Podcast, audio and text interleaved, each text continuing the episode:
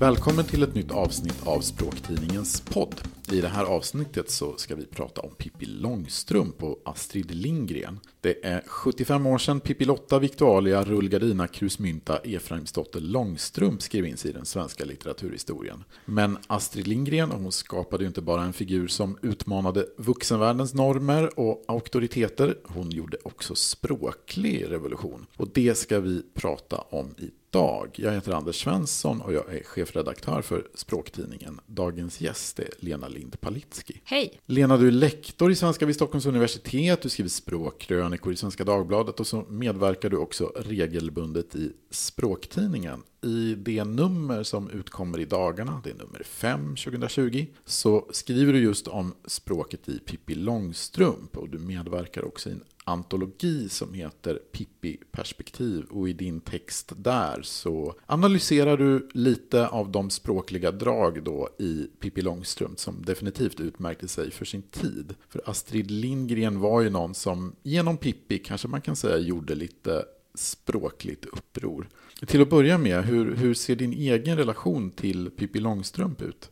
Som ganska många andras tror jag, att man ser Pippi som en, eh, ja, men som en väldigt märkvärdig figur på väldigt många sätt, som har betytt väldigt mycket. Och jag kan tänka att ja, men just när man har vuxit upp där det har funnits väldigt få starka flickor i litteraturen och så vidare, så är det klart att Pippi har varit betydelsefull. Den allra första boken om Pippi Långstrump den utkommer ju 1945 så den fyller ju som sagt 75 år i år och den kommer ju ganska direkt efter andra världskrigets slut. Då är det ju flera stora förändringar som nyss har inträffat eller som är på gång i det svenska språket. Och en av dem är att verbens pluralformer, ni vet den här, som, ja, den här typen av former som lever kvar i ja, men, sånger som vi är och musikanter och sådär. Den här typen av former den är ju på väg ut ur svensk skriftspråk då i mitten på 40-talet. Hur gör Astrid Lindgren här? Hon är ju ganska nyskapande i sitt språk, så hon använder inte pluralformer. Eh, och det är inte jättemånga som gör det 45. Man brukar ju säga att de dog ungefär då. I början av 40-talet försvann de ur dagspress. TT slutade använda pluralformer 1945. Expressen kom 44, de använde aldrig pluralformer. Och Svenska Dagbladet, DN slutade också där någon gång i början av, av 40-talet. Så det är verkligen då de dör ut. Sen lever de ju kvar ett tag förstås i formella texter, i lagtexter och texter från riksdag och regering och så vidare. Så lever pluralformerna kvar ett tag till. Och i till exempel studentuppsatser så fanns det parallella system ganska länge, att man fick välja vilken om man ville vara en pluralanvändare eller inte. Men eh, Astrid Lindgrens språk är ju modernt. Det är ju inte det här liksom styltiga och formella som det var väldigt mycket i barnböckerna då. Det här det är ju som sagt 1945, så du-reformen som kommer 1967, den är ju drygt 20 år bort. Men Pippi hon väljer ändå att dua vuxna. Hur radikalt var det här på sin tid egentligen? Alltså att du-reformen var, hade ett speciellt årtal är ju bara en efterhandskonstruktion. För du-reformen pågick ju även under 40-talet. Det var under 40-talet helt legitimt, framförallt i arbetarklassen, att dua varandra och dua jämbördiga och, och så. Så att duandet var ganska utbrett i många skikt i samhället redan då. Men det Pippi gör som liksom bryter mot alla, eller mot dåtidens konventioner, det är att hon duar uppåt. Hon duar fröken i skolan, hon duar Prussiluskan och hon duar Tommy och Annikas mamma och hennes väninnor när de är på kafferep. Och, så hon duar ju i situationer där man absolut inte skulle dua. Det här var ju i en tid där barn överhuvudtaget inte skulle prata om de inte blev tilltalade. Det var ju helt andra typer av samtalsregler och Pippi bryter ju ganska frekvent mot de här reglerna. Så duandet kan man säga, det är alltså ja, men särskilt radikalt eftersom hon var barn. Men däremot var det alltså, om, om vi leker med tanken att Prussiluskan duar Pippi, då var det helt oproblematiskt 1945. Ja, det skulle jag säga. I den här artikeln i språktidningen så, så noterar ju du att Pippi, ja men ibland så kommer hon ju på sig själv med att dua uppåt då. Och hon vet ju om att det kanske inte anses vara riktigt lämpligt och ändå så pratar hon bara på. Och du skriver ju också om hur vi ja, men hade en liten annan syn på hur barn skulle prata då under 1940-talet. De skulle vara tysta och kanske egentligen då bara prata när de blev tilltalade. Men Pippi är ju allt annat än tyst. Hon pratar ju på i vilket sammanhang som helst. Pratet i sig, eller vad man ska säga, bara det här att öppna munnen och prata ganska okontrollerat, är det i sig ett sätt att bryta mot normer också?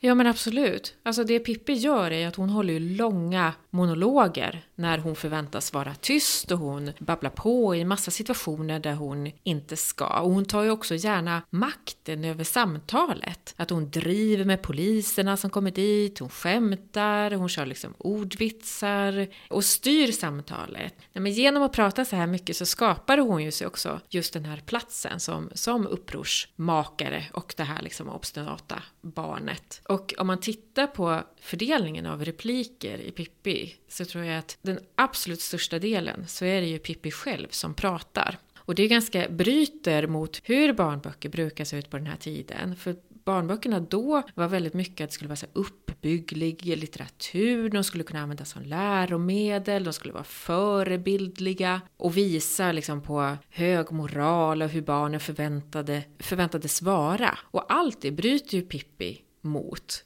Och ganska mycket genom språket och hur hon pratar och hur hon liksom handlar genom språket. Ja, för Pippi hon tar ju definitivt plats. Hon, hon verkar ju, ja men hon verkar ju faktiskt se sig som mer eller mindre jämbördig med vuxna. Det här är ju, det är ju ganska klassiskt i böckerna till exempel att hon talar om plutifikation istället för multiplikation. Och det känns ju som typiskt barnspråk. Men på samma sätt som du var inne här så i andra situationer så använder hon ju ord och uttryck på ett sätt som känns ganska typiska för, för vuxenvärlden. Så att det är lite som att hon, jag vet inte, står med ett ben i varje eller kanske flyter lite mitt emellan om man kikar lite på, ja men de flesta recensenterna var ju väldigt positiva till Pippi Långstrump när den här första boken kom 1945. Men det var ju också en del som var kritiska och då handlar det ju mycket om det här att hon inte riktigt uppförde sig som man förväntade sig att ett barn skulle uppföra sig.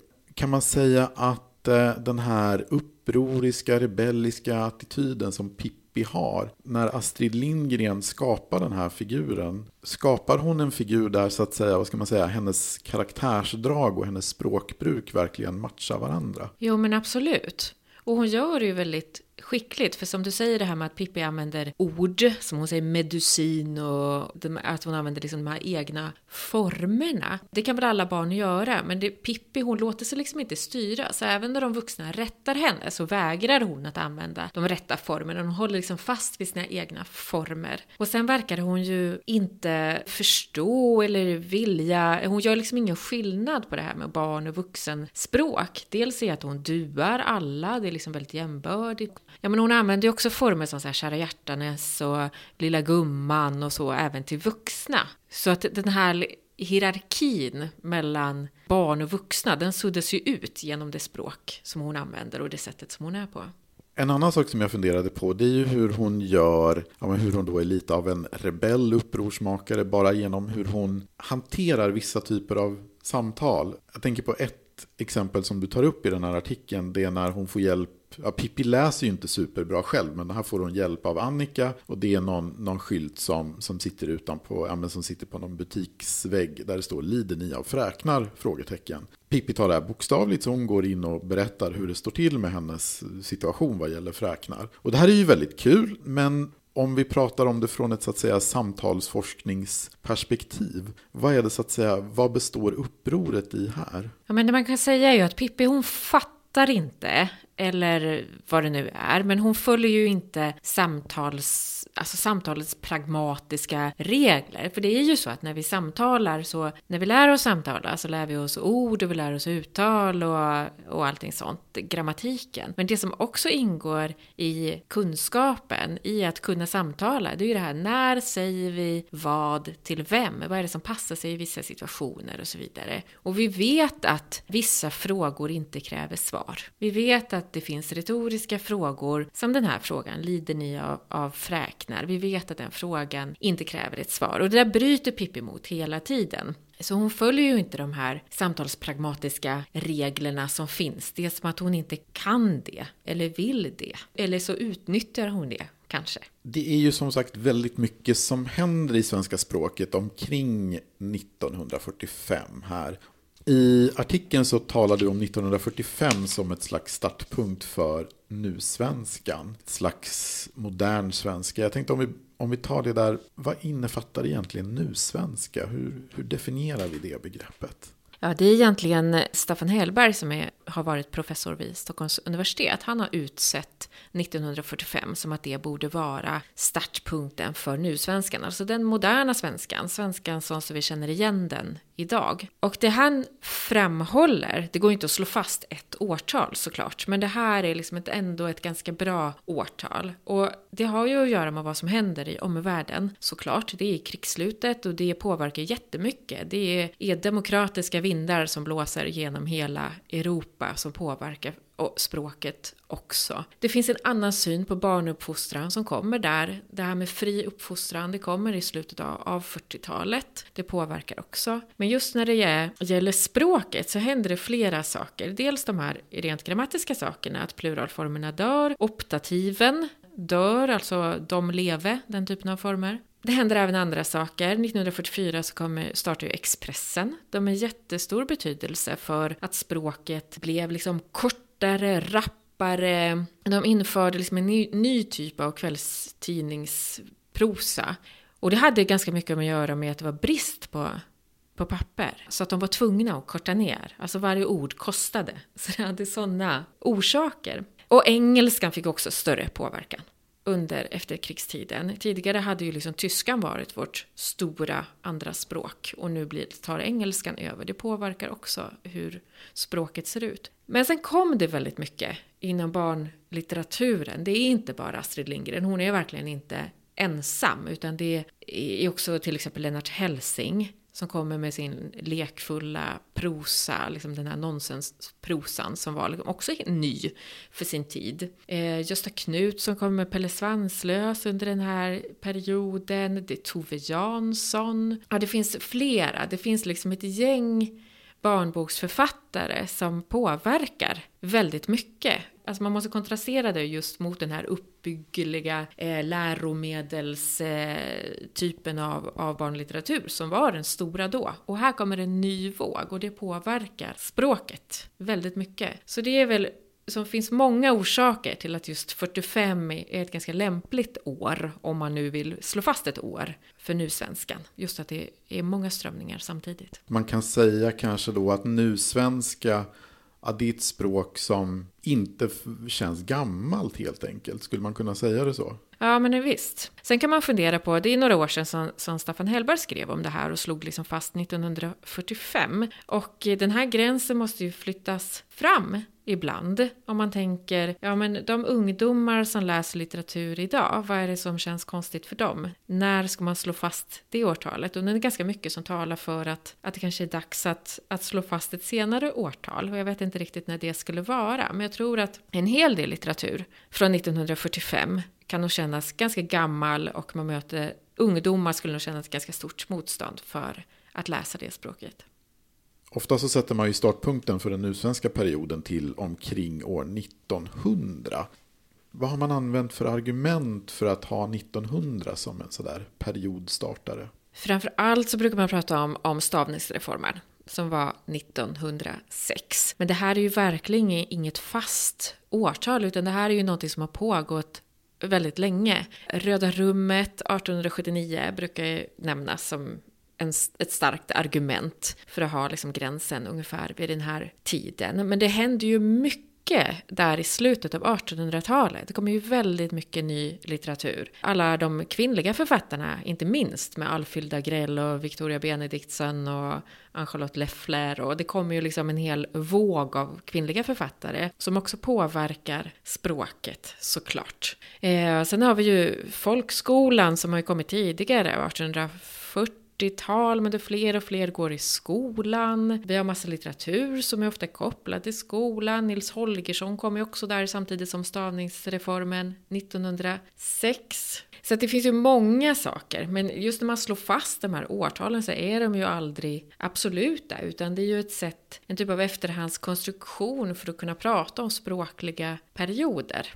Och ibland är de mer exakta än annars. När man pratar om yngre nysvenska så pratar man ju väldigt ofta om 1732 när den svenska Argus kom för att det var så pass nydanande så att det liksom får stå som exempel för att man kan slå fast just det årtalet. Men man ska ju veta att det är ju långsamma processer och det är mycket som påverkar.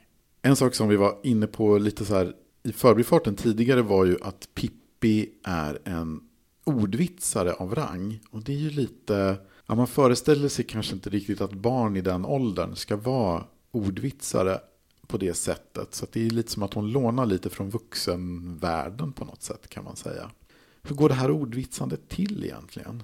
Ja, men det är ju ingenting som egentligen Astrid Lindgren hittar på själv, det här ordvitsandet, utan hon lånar ju väldigt friskt från någon typ av ordvitseriets allmängods, sådär att hon tar vitsar som, har, som är allmänt förekommande och så gör hon om dem lite och lägger dem i, i Pippis mun. Så. Det har inte minst Margareta Strömstedt skrivit om i, i hennes levnadsteckning av Astrid Lindgren som kom på 80-talet tror jag. Och det kan ju vara så här, ett exempel i när fröken frågar Pippi så här, Pippi kan du säga vad sju och fem blir? Och det kan ju inte Pippi utan hon svarar ju någonting helt åt skogen. Och så säger fröken så här, men vet du inte att det blir tolv? Eller någonting liknande. Och då säger Pippi så här, nej du, nu får du minsann eh, Eh, nu går du för långt, tror jag hon säger. Eh, du sa ju själv att det är åtta och fyra som blir tolv. Och det där är liksom en typisk sån vits som man kan hitta i annan litteratur, i annan skämtlitteratur från den här tiden. Och så gör Astrid Lindgren ganska mycket, att hon plockar ur massa andra skämt och så gör hon om dem och gör dem till sina egna skämt och så lägger de i, i Pippis mun. Då säger jag tack så mycket Lena Lind Palitski och tack till dig som har lyssnat. Om du vill eh, läsa Lenas artikel om språket i Pippi Långstrump så hittar du den alltså i språktidningens sommarnummer nummer 5 2020. Och om du lyssnar på den här podden precis efter att den släpps så är den på väg ut till prenumeranterna i dagarna och den finns i butik från 23 juni Du kan också beställa det här numret genom att gå in på vårt förlags webbplats vetenskapsmedia.se. Språktidningens podd är tillbaka med ett nytt avsnitt om ungefär en månad. Om du har gillat det du har hört och vill skänka en slant till podden så får du gärna swisha ett bidrag till 123 157 9937. Alltså 123 157 9937. Och beroende på i vilken poddtjänst du lyssnar på oss så får du gärna ge den här podden en stjärna eller en tummen upp eller en kommentar eller en recension. Och skulle det vara så att du är nyfiken på Språktidningen och vill teckna en prenumeration så kan du gå in på språktidningen.se. Tack så mycket och på återhörande.